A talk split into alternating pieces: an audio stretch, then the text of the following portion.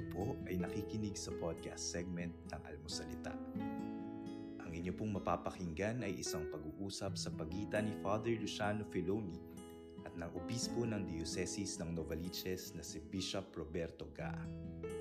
Ito po ay mula sa Spiritual Discernment na isa sa mga segment ng Almuco Labs kung saan nakapapanayam ni Father Luciano Filoni ang iba't ibang eksperto sa pananampalataya at doktrina ng simbahan. Sa spiritual discernment, pinag-uusapan ang proseso at kahalagahan ng paggabay ng Panginoon sa bawat desisyon na ginagawa natin sa buhay. Nawa po ay makatulong at may matutunan po tayo sa episode na ito.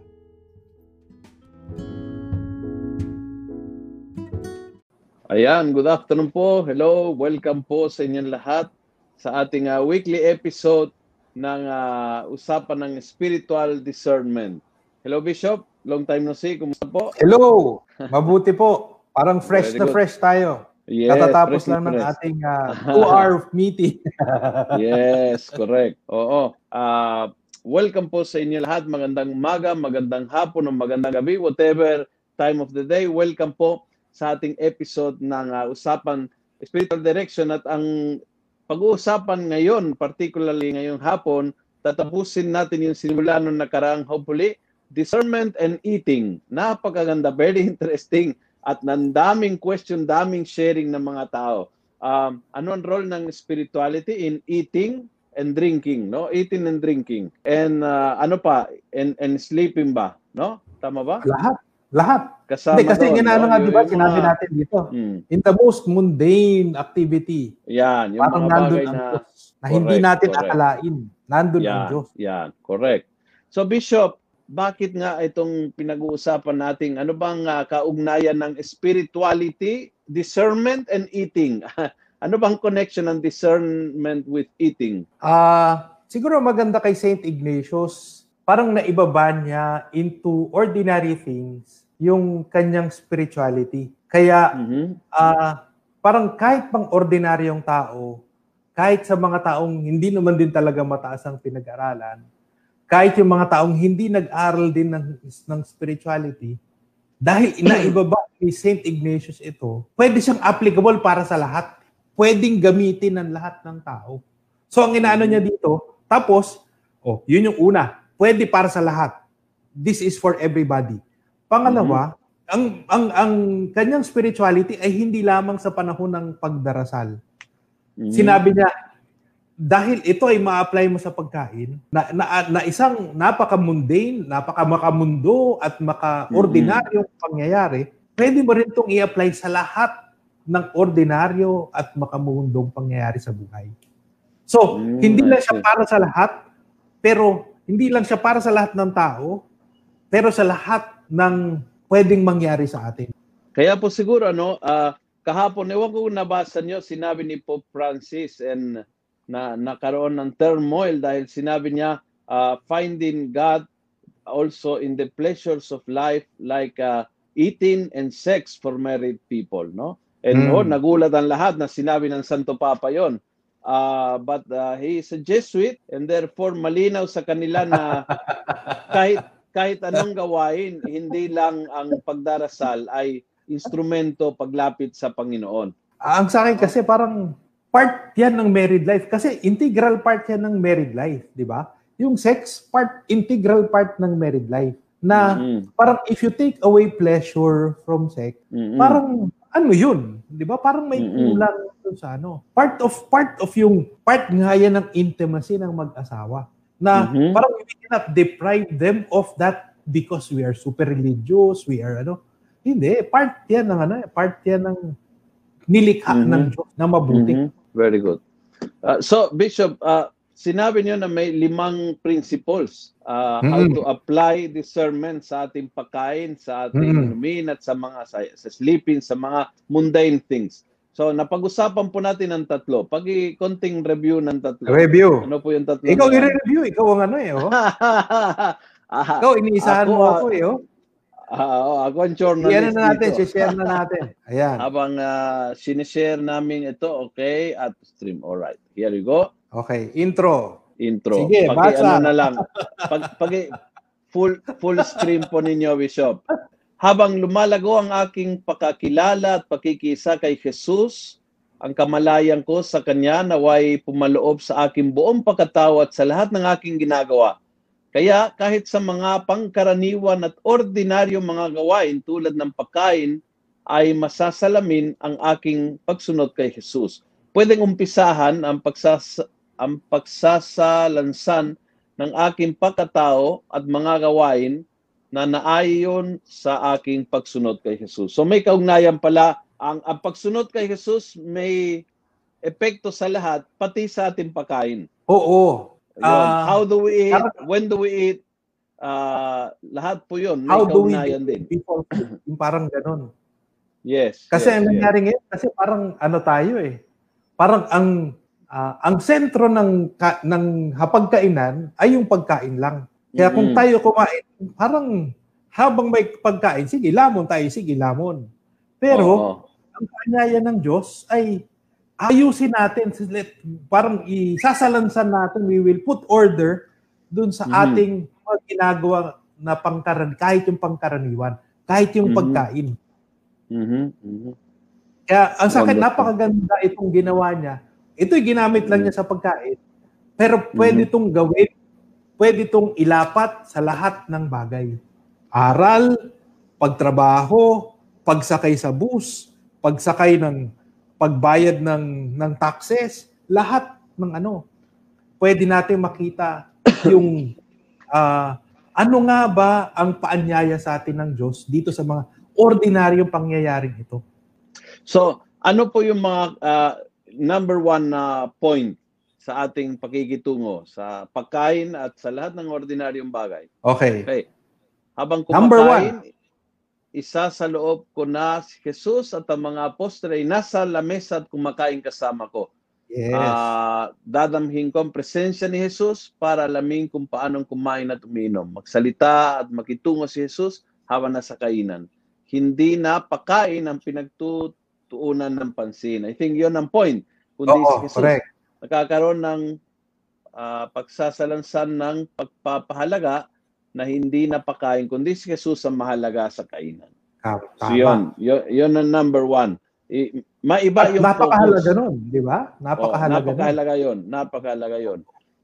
Minsan Napakahalaga nga, na pinag-usapan natin last time na naglalagay tayo ng empty chair pa to signify Oo. na may lugar si Kristo dito sa hapagkainan. para talaga mag, mag-remind no, na talaga yung oras na yan kasama ang Panginoon. Oo. Yung sinasabi mo naman last time, yung, ma- yung nag-aaway, yung mga mag-asawang nag-aaway, yan. Di ba? Madalas. May, ah, may, may pinapanood ako ng series sa Netflix. Maganda Hmm. rin siya panoorin nyo. Yung ah, Green Green Leaf. It's a story of ah, a, a born again church, mega church in the US at yung Hmm. family na ng ng ng pastor at na family ng pastor. Yung family na yan nag-aaway every day. Breakfast, dinner, pag nagsasama sila, laging may drama, laging may away. Kaya, ah, naalala ko tuwing nakita ko yan, na, naalala ko ang pinag-uusapan natin. No? When- you are aware na andyan ang Panginoon, mag, ma, may iba, hindi lang pakitu, pakikitungo mo sa pagkain, kundi pakikitungo sa mga kasalo, pakikitungo sa Mm. mga kasama mo sa lamesa. No? How, how you will treat each other, how do we listen to each other, how you will have uh, time. Also time, no? Para sa isa't isa. Kasi minsan nawawalang oras. Ah, parang yung pagkain ay ginagawa basic need na kukuha ka ng plato, kakain ka, pero kahit manonood ako ng TV, ikaw nagpa-Facebook, hindi tayo nako-connect. Hmm, tama. Ang sa akin maganda doon ano eh. Yung pinap, pina- sinasabi mong kwento sa Greenleaf, ganun sila sa hapagkainan. Pero sa simbahan, sa church, paano sila? Okay sila sa church. Well, ma- maraming ano, marami ding maraming intriga kasi ano na yan eh. ah, parang nobela kung walang intriga hindi hindi maganda yan. Ah, kaya maraming intriga. Pe- pero sa pero sa simbahan okay sila. Ang Civil sila. nasa bahay. Oh, civil sila. Pag uwi sa bahay doon talaga. Yerra patani. Oo, yan. Kaya naalala ko lagi yon no? Kasi talagang importante na yung focus, hindi yung kain ng kain o yung pagkain lang. Yung focus ay ang Panginoon. Kaya sabi nating uh, put an extra chair o put a crucifix o o of course, yung ginagawa nating bless the food, these, these are reminders na we are we are entering isang sagradong oras. Kaya ho tayo nagdarasal, no? Na talagang parang ano eh, tulad ng misa, magsimula with the sign of the cross. So, yung kainan, ganun din, isa sacred moment. Kahit napakakaraniwan, no? Correct. Okay, ano po yung point, second point? Second point. Hindi nagaanong kalaki ang pag-aalala tungkol sa tinapay o kanin. Ordinary. Yung, yung importante ay hindi yung yung maraming paano sasabihin pa kung kung ano-ano mga cheche ng pagkain. Oh, Parang correct. maging simple ba? Maging simple. In other words, parang, no, maging simple. Parang ang ano doon dahil dahil nandun nga si Jesus, tama yung sinabi mo eh, mas nagiging simple yung yung buhay kasi yung mga dati mong pinapahalagahan, yung mga dating bumabagabag sa iyo dahil marami kang mga desisyon tungkol diyan sa pagkain, ano kakainin, ano yung gusto kong kainin, ano yung kakainin ng mga bata, mahabang mga listahan ng araw. Parang ngayon sinasabi mo, dahil ang mas importante doon sa kainan ay si Jesus, parang nailagay yan sa less important na mga bagay, yung pagkain. Mm-hmm. Mm-hmm. Mm-hmm. Kaya makikita natin na parang nagsasalansa na, naglalagay na ng ayos dahil mm-hmm. nandun yung presensya ng Diyos. Mm-hmm. Okay. Number three, tuunan nating ng pansin ay kung ano ang makakatulong para sa mas malalim ng pakikilala at pakikisa kay Jesus. Mm-hmm. Na naising nating ang sapat at kahinahunam para sa pag-iwas sa makasama at magdudulot ng kalabisan. Okay. Ah, so para napakaganda kasi talagang yung isang moral na theologian na teacher namin, si Monsignor Jerry Santos, ang principle nila kunyari sa rectory, ang sabi mm-hmm. niya ay meron silang principle ng sapat. Kung ano mm-hmm. lang yung sapat, uh, mm-hmm. yun lang yung pagsasaluhan nila.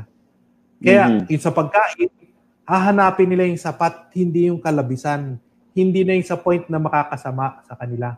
Kaya nga papasok doon po niya rin, plastic, yung eat all you can, di ba? Parang, oo, Na, kung titingnan mo, nandun, nasan doon si Kristo kung gusto mo talagang, kung nakikita mo si Kristo sa kainan, may lugar ba siya sa eat all you can? Di ba? Parang tatanong mo, mat, ikatutuwa din ba ni Kristo yung eat all you can? Uh, ang sa akin, hindi masama ang magpunta dun sa ganong klase ng pagsasalo-salo. Kasi kunyari ikay naimbitahan, at magpapa magi-inerte ka sa ay hindi wala diyan si Jesus. Ang sa akin, pwede pa rin nandoon si Jesus kung hindi yung pagkain lang ang pinagtutuunan mo ng pansin. So, Correct. kasama kumakain ka, yung hindi naman yung may kahinahunan pa rin sa pagkain, pero sana makikipagkwentuhan ka, o oh, kamusta ka na, ano na nangyari sa'yo?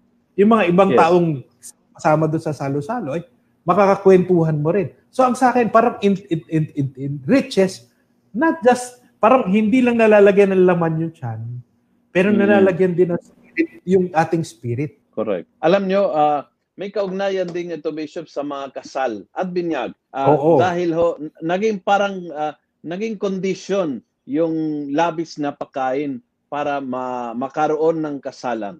At uh, minsan sayang naman, marami hong hindi kinakasal dahil doon. Uh, let mm. let me share one funny story. Nung ako'y bagong pare sa Payatas, I remember dalawang makapatid, dalawang lalaki na gusto nilang magpakasal on the same day. So, I interviewed four of them, no? And so, pumasok yung isa at tinanong ko, uh, bakit ngayon kayo ay magpapakasal? Ikaw, bakit ngayon uh, magpapakasal ka. So, hmm. ang sagot niya is, dahil malaki po yung baboy. So, sabi ko, sabi ko sa akin sarili, si, siguro foreigner, ex, feeling ko expression lang ito, language expression. Kaya hindi ko pinatulang, uh, uh, kunwari naintindihan ko, sige lang, sige lang. Pero sabi, sabi ko, then pumasok yung kapatid niya. Tinanong ko sa kapatid niya, bakit magsabay kayo magpakasal? Ang sagot niya is, eh yung baboy masyadong malaki para sa isa. Parang ang, ang buong buhay mag-asawa, umikot dun sa baboy. Hindi ko malilimutan yung couple na yan eh.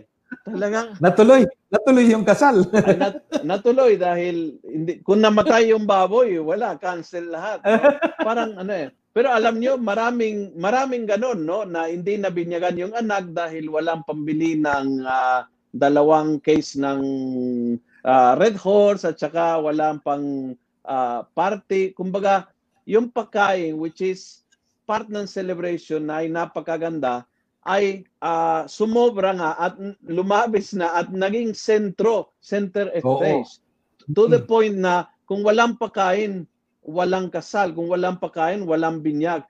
Napakapangit po yung ganon Correct. na ah, yung isang bagay na nagsimula na maganda bilang simbolo ng pagdiriwan ay all of the sudden hindi na simbolo. Siya ay naging dahilan ng sangki ng pagdiriwan. So, Oo. yan, yan ang lumabis, no? Yan na yung sentro ng pagdiriwang. Yun ang sentro. Sabi ho ni Oo. Gloria Bishop, ah maaring kasama si Jesus sa Eat All You Can kung nagdasal before and after meal at hindi, hindi maaksaya ng pagkain. So yun, yun, yun ang last part, no? At hindi maaksaya ng pagkain. Kasi pag sayan yung pagkain, hindi siya matutuwa. Pero kahit tingin ko, kahit yung kahinahunan do sa pagkain, kailangan tingnan din, hindi lang yung walang masasayang. Di ba? Kailangan din makita doon na parang, san, ano nga ba yung sentro ng buhay mo? Yung pagkain ba? O yung, yung, yung pagsasama nyo? Yung pagsasama nyo na nakikita mo yung si Kristo do sa iyong pagsasama.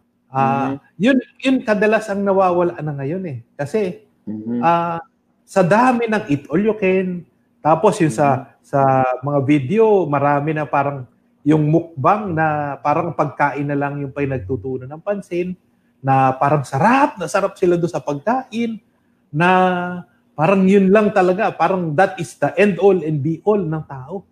Parang to Mhm. eat is to eat. Di ba? Mhm. Parang nawala na yung ano, nawala yung yung social dimension ng kainan.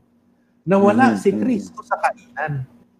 Mhm. Nasa akin, kung ibabalik mo si Kristo sa kainan, then it will have its proper place sa sa sa buhay ng tao. Yung mga tao hindi parang kung si Kristo ang sentro, parang hindi ko siya hanap-hanapin, hindi siya ah, I will not crave for food but I will crave for Christ. Meron din Patata. ano eh yung yung ah, yung other word na mas sanay tayo is ah, moderation no yung Yung, yung moderation. moderation is yung yung sinabi nyo yung sapat no yung sapat sa iyo Oo. yung sapat sa iyo no Mm-mm. it's, it's not about na parang wala tayong pakialam sa pagkain or ah, bawal mag-enjoy ng pagkain hindi ganon Ah, pero yung moderation yung talagang Correct. hindi al, al, you are always in control hindi ho yung appetite ang in control sa iyo kasi Hmm. napakadelikado kapag yung appetite na control sa iyo lilipat yan sa iba't ibang appetite marami tayong appetites so it's Mhm. not only food and but usually the same control system ginagamit mo sa lahat ng appetites so kung ah, kung ikaw ay mahina mag-control ng isang appetite lilipat din yan na doon pumapasok din yung mga addictions natin no mm Correct. Kaya ang sa akin parang kailangan talagang bantayan natin yung yung kung paano natin how do we respond to our appetites.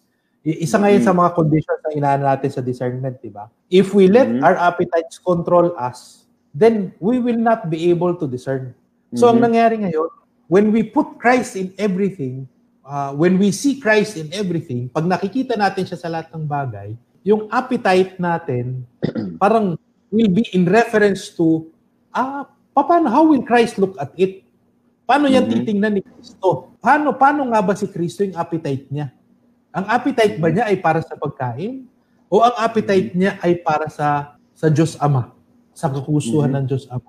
Kaya makikita natin parang there is a, nagkakaroon ng reordering ng buhay. Bishop, tingnan niyo ito magandang comment, no? Kasi I think may yung karunungan ng mga ng mga ninuno nating, no? Sabi ni Christina, tama po ba ang turo po sa akin ng lola ko tungkol sa pagkain? Pag oras ng kainan, huwag paghintayin ang pagkain kasi biyaya yan ng Diyos.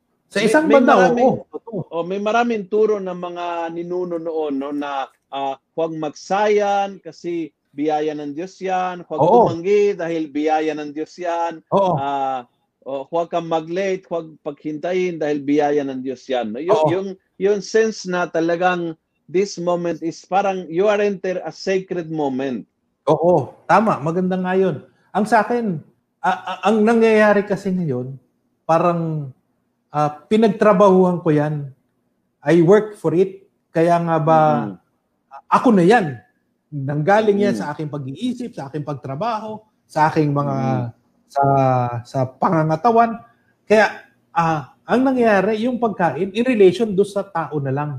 Pero we forget na saan ba galing din lahat ng nung lakas natin, yung talino natin, yung ginamit natin sa ating pagtrabaho, galing din sa Diyos.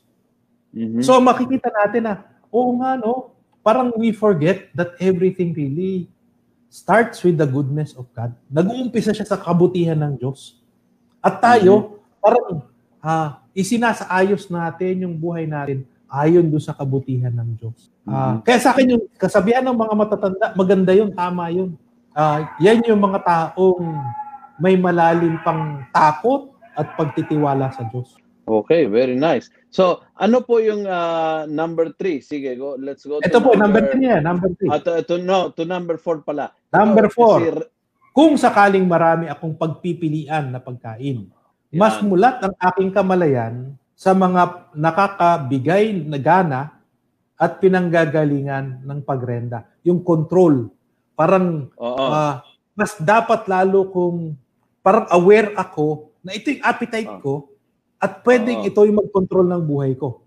So dapat Oo. ah wag kong hayaan ang sarili ko na magpadala sa aking apit sa aking appetite, sa aking Mhm. gana. Mhm. So para maiwasan ang kalabisan tungkol sa pagkain, Mhm. ang ah, pa, pangilin, eh? ang pangingilin ay wag ay hindi ay maaring gawin o yung fasting or yung moderation sa pagkain sa dalawang pamamaraan. ang pagpili sa di maselan na pagkain kahit sa tinapay o kanin or bahagyang pagkain sa malinamnam o maselan na pagkain. So, yung pipiliin ko yung kung meron akong marami akong pagpipiliin, pipiliin ko yung hindi yung hindi mo yung yung ah, alam kong hindi ako magpapadala sa appetite. Kunyari, lechon at saka gulay. Kukuha Hmm. lang ako konting lechon kasi siyempre lechon yan, di ba? Pero konti Hmm. lang. Hindi ako magpapariwara sa lechon, pero ang mas dadamihan ko yung gulay. Hindi hindi yung lechon ang dadamihan ko tas konti lang yung titikim lang ako sa gulay. Mhm. So ang maganda kasi doon, parang hindi ako nagpadala ah doon sa gusto ko, pero parang inilagay ko yung lugar ng pagkain sa buhay ko. Mhm. Na yung pagkain, mas mataas ba ang priority niyan kaysa sa sa pag yung attention ko kay Kristo? So ang ano doon, in the end, parang si Kristo pa rin ang ma- mangunguna. Si Kristo pa rin ang mas mabigat, matimbang doon sa aking sa Mhm. mga bagay. so ang mas pahalagahan ko si Kristo kaysa yung yung mas maselan, yung mas mas type kong pagkain. Maganda po yun. Naalala ko Pero- nung nag-retreat, nagbigay ako ng retreat sa mga madre sa Baguio. Natutunan Hmm. ko sa kanila, ang galing. Si, ang sasarap ng pagkain nila, pero maliliit ang mga plato. Kaya ah, ang, an- na- natutunan ko, ginagamit ko hanggang ngayon. Kasi yung, yung tipong kumakain ka ng lahat, pero dahil sa size ng plato, parang ano, ina-apply mo yung moderation.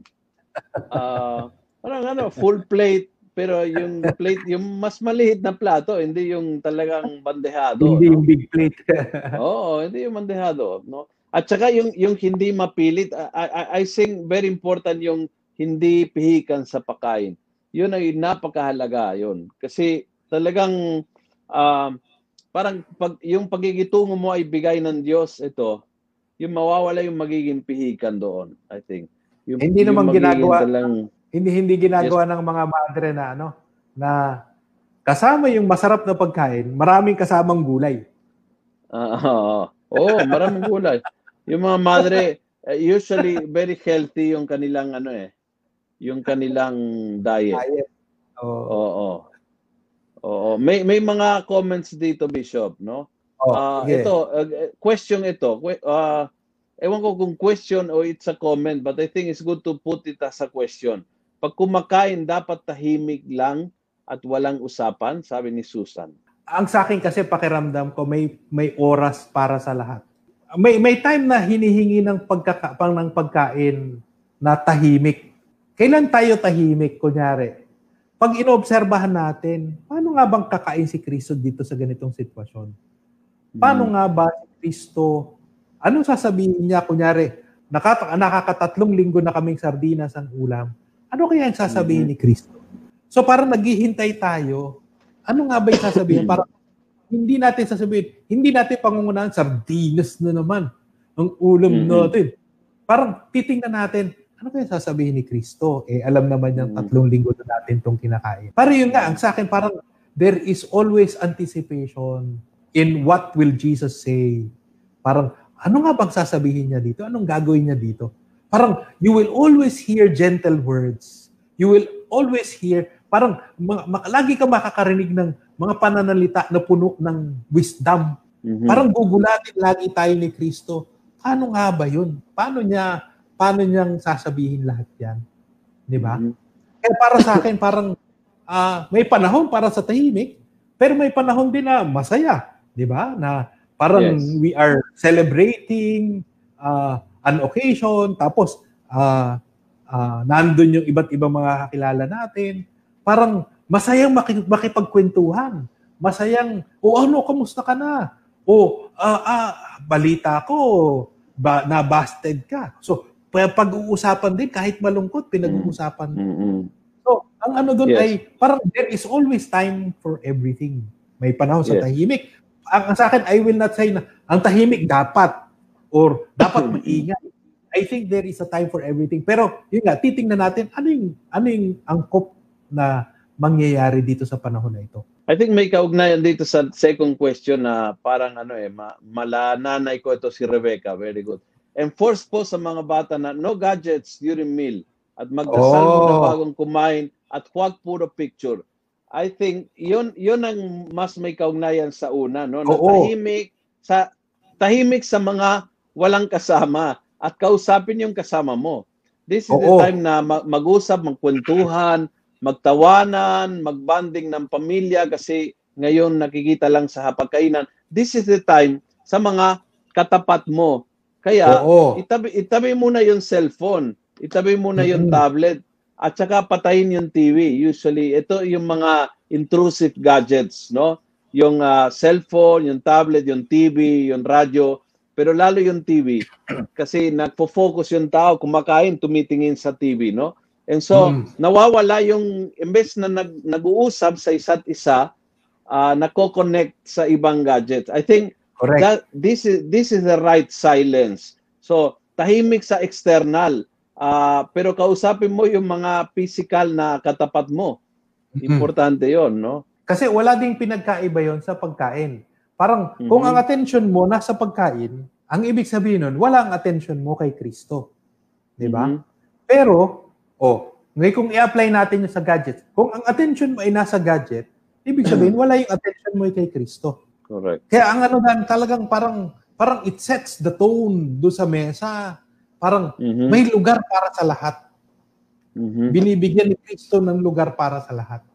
Siguro may Correct. time din para sa gadget, pero hindi lagi-lagi hindi Huwag sa lamesa. ano, o wag sa lamesa. Oo. O kahit wag, wag din sa pag-aaral habang nag-aaral yung bata, may katabing Oo. gadget, hindi din maganda Oo. 'yon, 'di ba? O kahit nasa school na, nakaga, nasa gadget pa rin yung yung attention ng bata, hindi din. O di, di pala. Ang school pala ngayon, online stream, online Oo. instructions na pala lahat yan. So lahat ngayon Oo. nasa ano, online. Sabi po ni Adelaida, minulat ko sa mga anak ko na huwag magtitira kahit isang butil ng kanin dahil isang butil ay isang butil din ng pawis na magsasaka. Ah. Kaya ngayon dala-dala nila hanggang paglaki. Tama, maganda 'yon, ha? Ang sa, sa amin din din ganyan kami pinalaki. Ang sinasabi Oo. nga doon parang may may kaugnay. Ang sa amin nga hindi lang masyadong maganda kasi iniuugnay sa parusa, 'di ba? May may ano yan, parang ah, magtatagal ka ng mas matagal sa ano sa sa purgatorio dahil hindi mo inubos yung pagkain mo. Ay, ganon. Oo, ganun sa amin. Pero Ito yun yung nga, ang sa akin, maganda sa kanya kasi inilagay niya sa konteksto na saan ba nang galing yung pagkain na yan? Yan ay pawis. Oo. Pawis Oo. ng mga magsasaka na Maganda naghirap yun. sa pagtanim, sa Maganda pag-alaga, sa pag-ani, sa pag lahat ng klase bago kaya makarating sa'yo. Ah, sa akin, mas maganda yun. Ito, Bishop, magandang question ni Leilani. Maraming nagtatanong nito. May follow-up question po sa kasabihan ng matatanda tungkol sa pagkain. Ubusin mo yan. Kinuha mong pagkain. Marami ang hindi nakakain. May pilosopo po kasi na sumasagot na mabubusog ba sila kung kakainin ko yan? Ano pong opinion nyo, Bishop? Yan yung ano, yun yung ah, yung takaw mata. Parang natakam ka at dahil sa takam mo, ang dami mong kinuha. Mm-mm. Nung panahon na ng kainan, hindi mo kayang ubusin. Mm-mm. Kaya nga ano nga to, parang yung sinasabi din, bumabalik tayo doon sa sapat, bumabalik Oo. tayo doon sa... Baka ang kailangan ay, nandiyan naman yung pagkain kung, kung gusto mo pa. Pwede ka naman kumuha ulit. Di ba? Oo. Pero ang ano nga doon ay ah, ang pagtuunan mo ng pansin si Kristo, kung si Kristo ang pagtutunan mo ng pwede kang kumuha pa konti-konti. Parang sinasabayan Yeah. mo yung pa konti-konti din pagkuha ni Kristo sa sa sa kanyang pakikisama sa atin sa mesa. At doon makikita natin na oo nga no. Tapos yung susunod na kuha natin, kasama pa rin natin si Kristo, pa konti-konti tayong kakain. Kaya ang sa akin parang ito kung magagawa lang natin ito, parang hindi tayo magkakaroon ng problema sa pag Ang ano pa nga dito, ang maganda dito ay dahil hindi pagkain yung magiging sentro ng buhay natin at si Kristo yung magiging sentro ng buhay natin. Yung yung labis, yung pwede nating labis sa pagkain ay makikita natin na pwede nating itong ibigay sa ibang tao. We can we can do we can give, we can donate. Pwedeng i-share. Oo, pwedeng we i-share. Oo. Itong mga bagay na ito na yung alam natin na labis sa atin, 'di ba? Mm-mm. Hindi lang sa food, Mm. 'di ba? Kung tayo ay nagtatrabaho tayo, tapos tapos na tayo sa trabaho natin, pero nakikita natin kasama natin hindi pa tapos sa trabaho, Mm-mm. bakit hindi natin tulungan? 'Di ba? Oo, tama. Sabi Kaya ni ang maganda- Edith Bishop, yes po, kumuha lang ng sapat ng pagkain na maubos para walang talaga matitira sa plato. Oo. Pwede naman kasi sapat. Oo. Pwede namang i-share din sa iba. Oo. Yung sa ano nga, Oo. yung sa seminaryo, iba yung sa, anong karanasan mo sa seminaryo? Naku, mga pagman yan. Mga pating. sa, se- sa seminaryo, matindi ho para mga piranya. Pag, pag, pag, paglagay sa lamesa talaga, boom! Wala talaga. Sing 30 seconds na wala yan. Oo. Sa pero marunong, Kung, kung na-late ka sa kainan, sa wimpalat ka talaga. Kasing 2 minutes late, biglang may Wala tumawag sa, wala na. Pag uwi mo, wala na. Terrible seminaryo talaga. ay, yun ang ano, parang indirect na message na sinasabi naman na kung oras ng pagkain, pumunta ka, pumunta ka na sa kainan. Talaga. Talaga. Beyond time. Oo. Beyond Oo. time. Otherwise, you will Oo. have nothing. Oo. Totoo yun. Oo. Hindi mo na kailangan Mitch. ng kasabihan ng matatanda.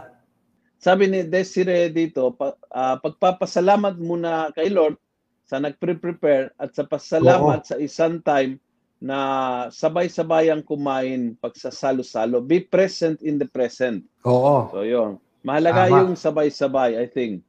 Yun Ang mga sa akin kasi parang- tradition. Oo. We are celebrating yung togetherness, di ba? Ah, oo, totoo Siguro yun. lalo pa ngayon, parang ah, dahil tayo ay magkakasama dahil dito sa pandemic, I think it's time for us to celebrate itong togetherness, yung pagkakaisa natin dito. I think it is hindi siya aksidente na tayo ay nagkakasama-sama ngayon sa bahay. Parang itinakda ito ng Diyos na tayo magsama-sama. Huwag nating ikasama ng loob na magkakasama tayo sa kainan. Pero ang sa akin, pinagdiriwang natin ito. Dadating yung panahon na naman na halos hindi tayo makikita sa bahay. Oo. Pero totoo ngayon, yun. Binigyan tayo ng pagkakataon ng Diyos, ipagdiwang yung pagsasama-sama natin sa let us, parang paki, um, ano, pakinabangan natin to ng mabuti, itong pagsasama-sama Oo. ito. Sabi po Bishop ni Edith, ah, ha ha ha, funny po pala sa seminaryo. Oo. Pa- funny kung hindi ka late. Pag pag late ka talaga hindi. Sad ka, Hindi sad. na funny. hindi na funny talaga. Oo, grabe seminaryo. Oo. Oo, yan.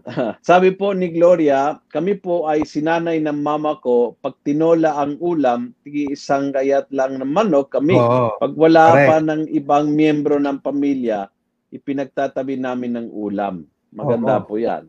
Sa amin, yung, yung, yung pamilya namin, sanay, na- nasanay kami na yung nag-overnight yung mag, mga magpipinsan sa iba't ibang bahay.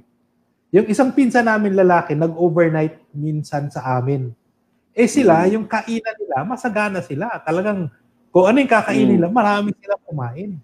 Mm. Sa amin, sanay kami sa tigi isang piraso.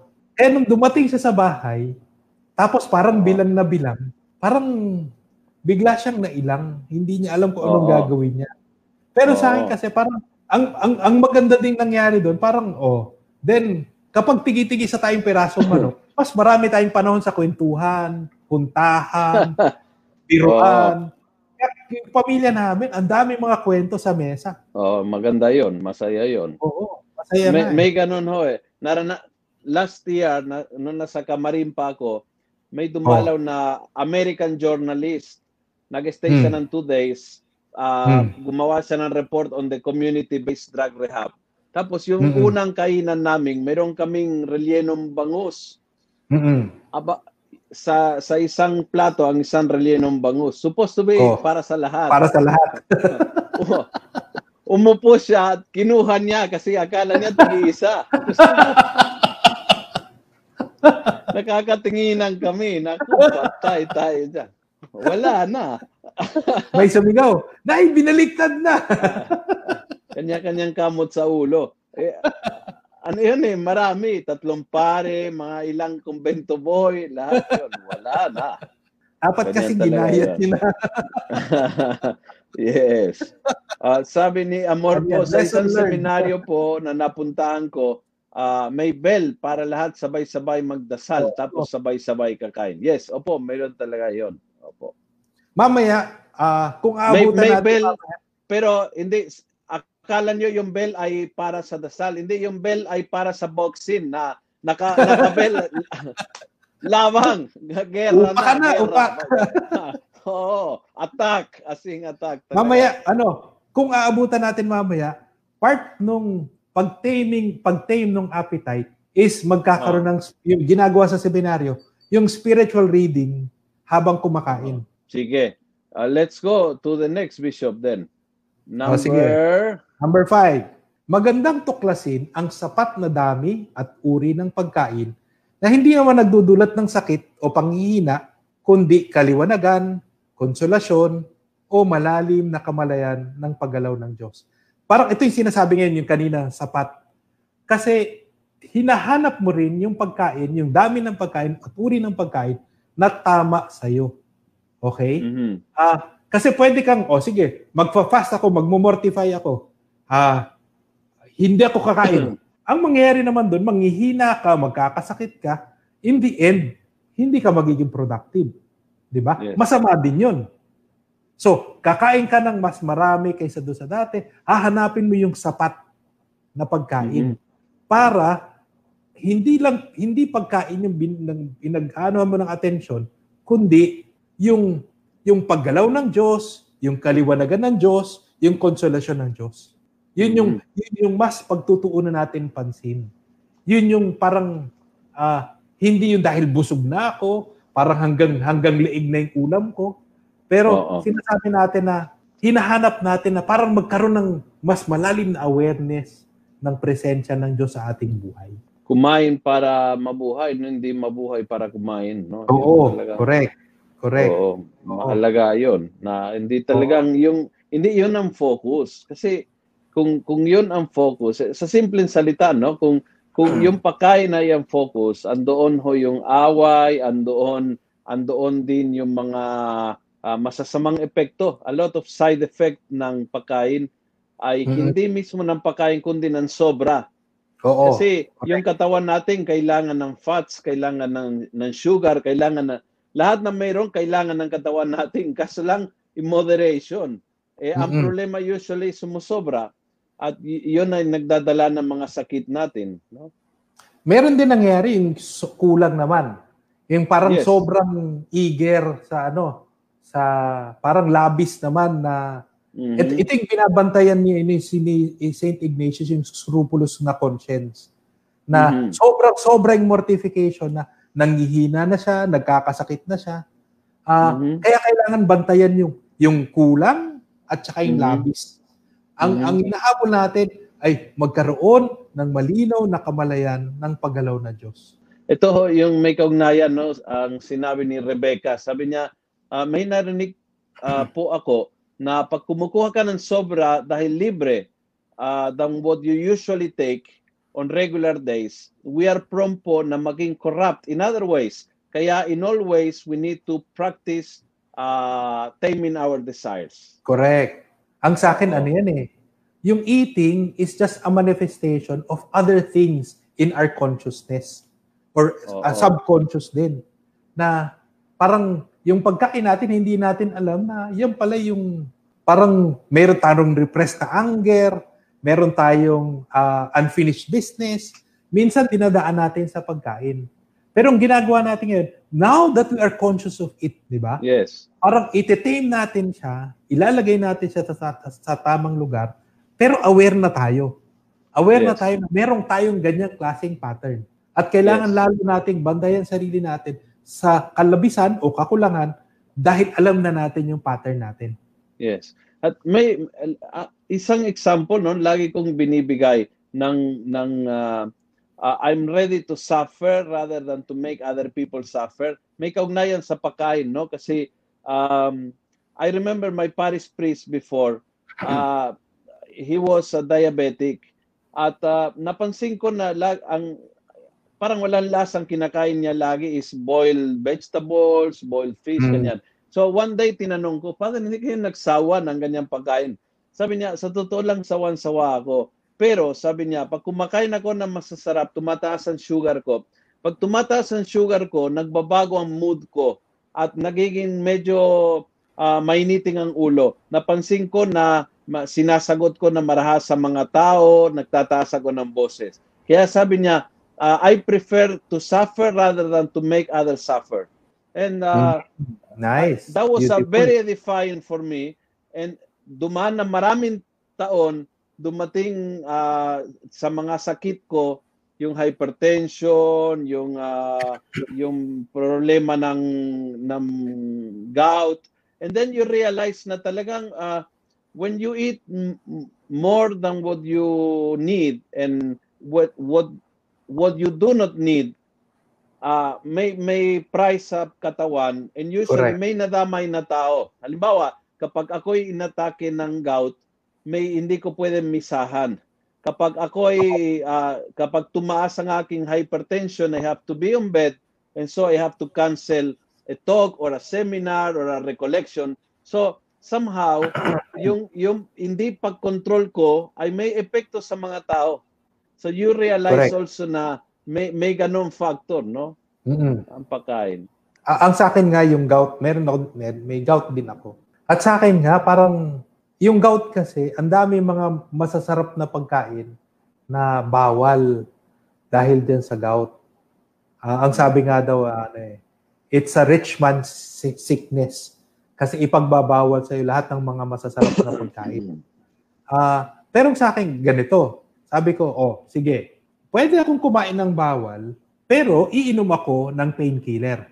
Suma total, pag mangyari sa akin yun, pag ginawa ko yun, sisirain niya yung bato ko, yung internal organs ko.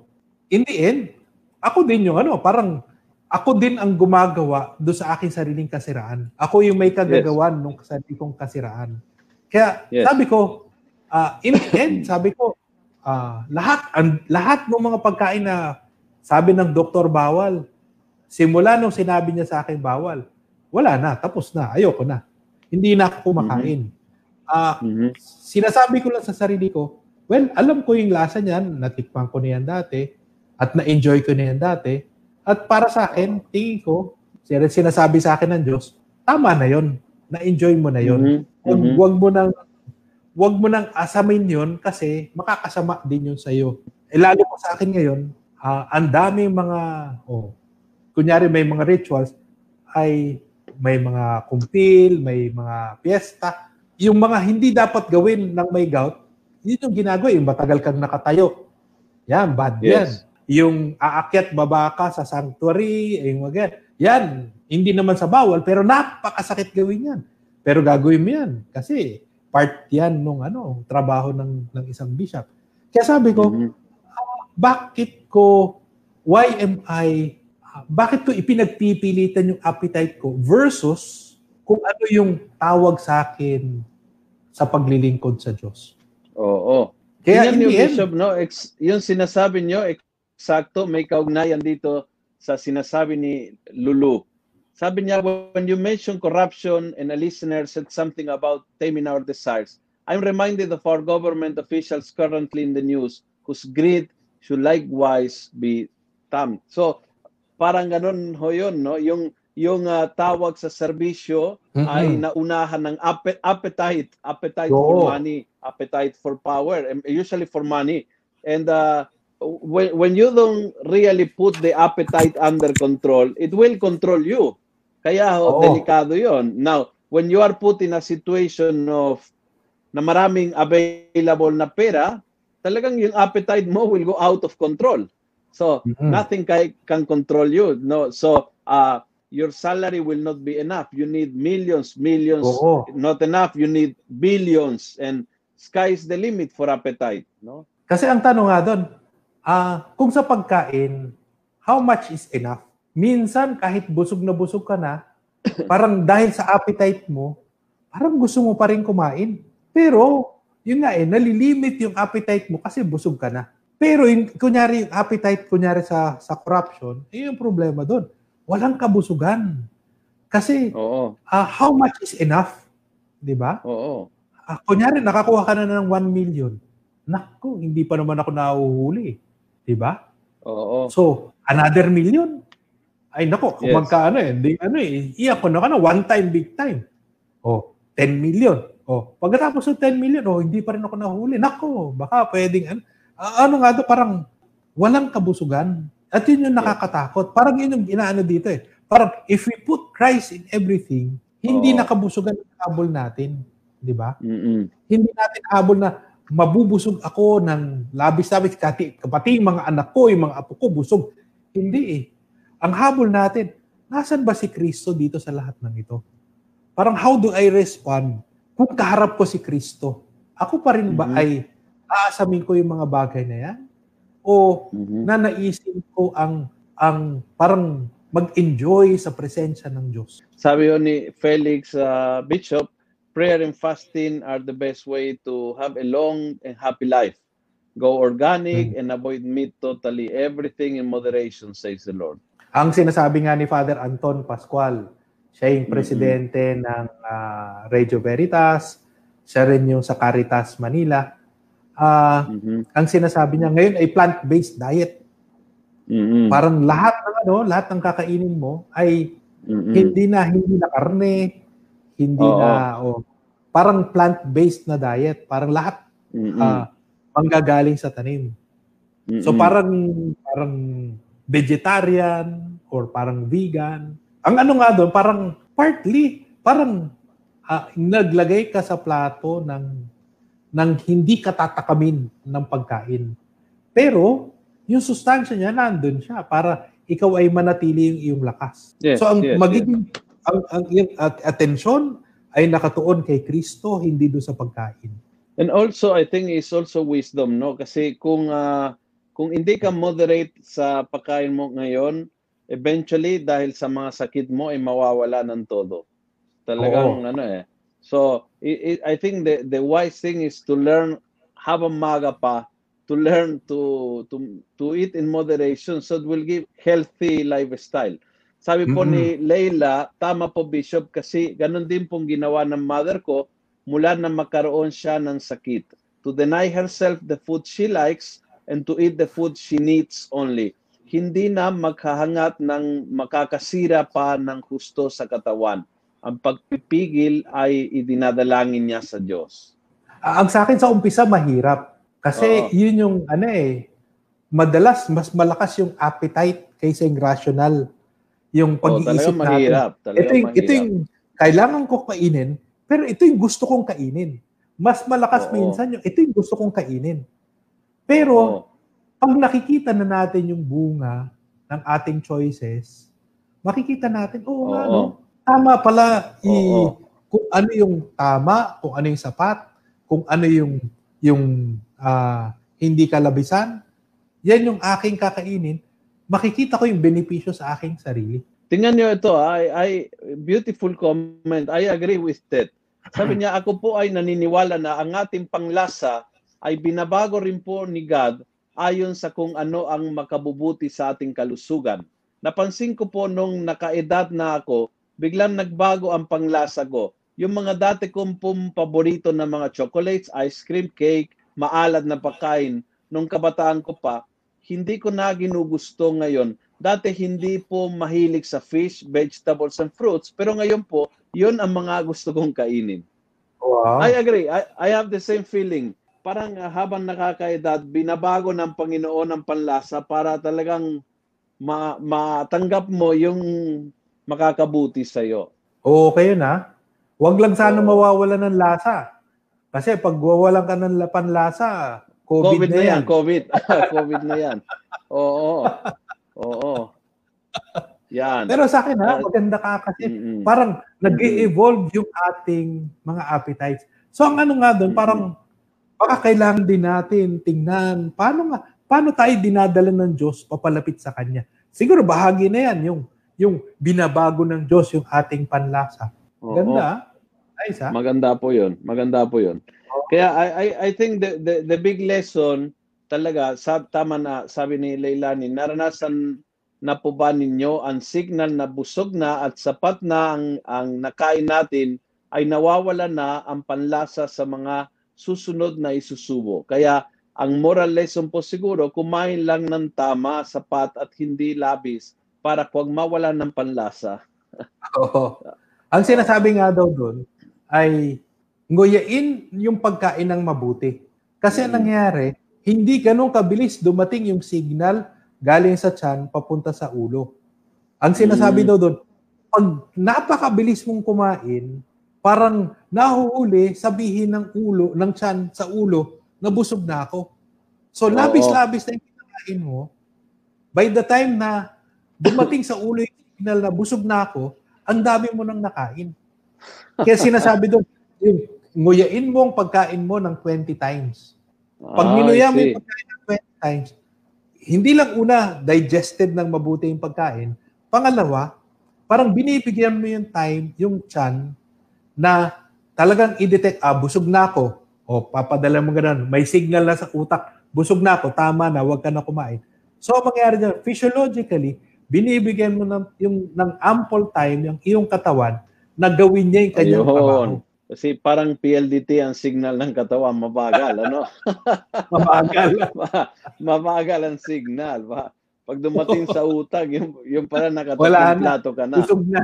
Tatlong plato na. Oo. Okay, ah. So, uh, we have uh, one last minute, Bishop. Do, do you have uh, a... Meron pang tatlo kasing disposition dito eh. Hindi na natin gagawin. Sa susunod na yung iba. Pero sa akin kasi, Sige, oo. oo.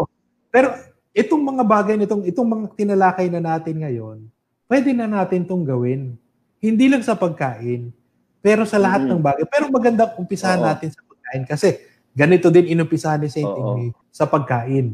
Kaya ang sa akin parang ah, umpisahan natin sa pagkain. Unang-una, ilagay si Kristo sa sa mesa kasama natin. Parang Mhm. kung nawawala-wala si Kristo, practicein natin na nan, na ah, ipanalangin natin na nandun lagi si Kristo. Hanggang Correct. maging habit na siya na nandun lagi si Kristo. Tapos, we go to number two. Ano yung inano doon? Yung, yung sa kanin o sa tinapay, ah hinay-hinay lang tayo. Parang Mhm. nguyain natin pagkain natin ng mabuti. So, ang ano dito, alam niyo naman, pinagdaanan natin itong 1 to 5. I think we practice each one, siguro for one week, Tapos, tingnan natin, yung rule number one muna, one week.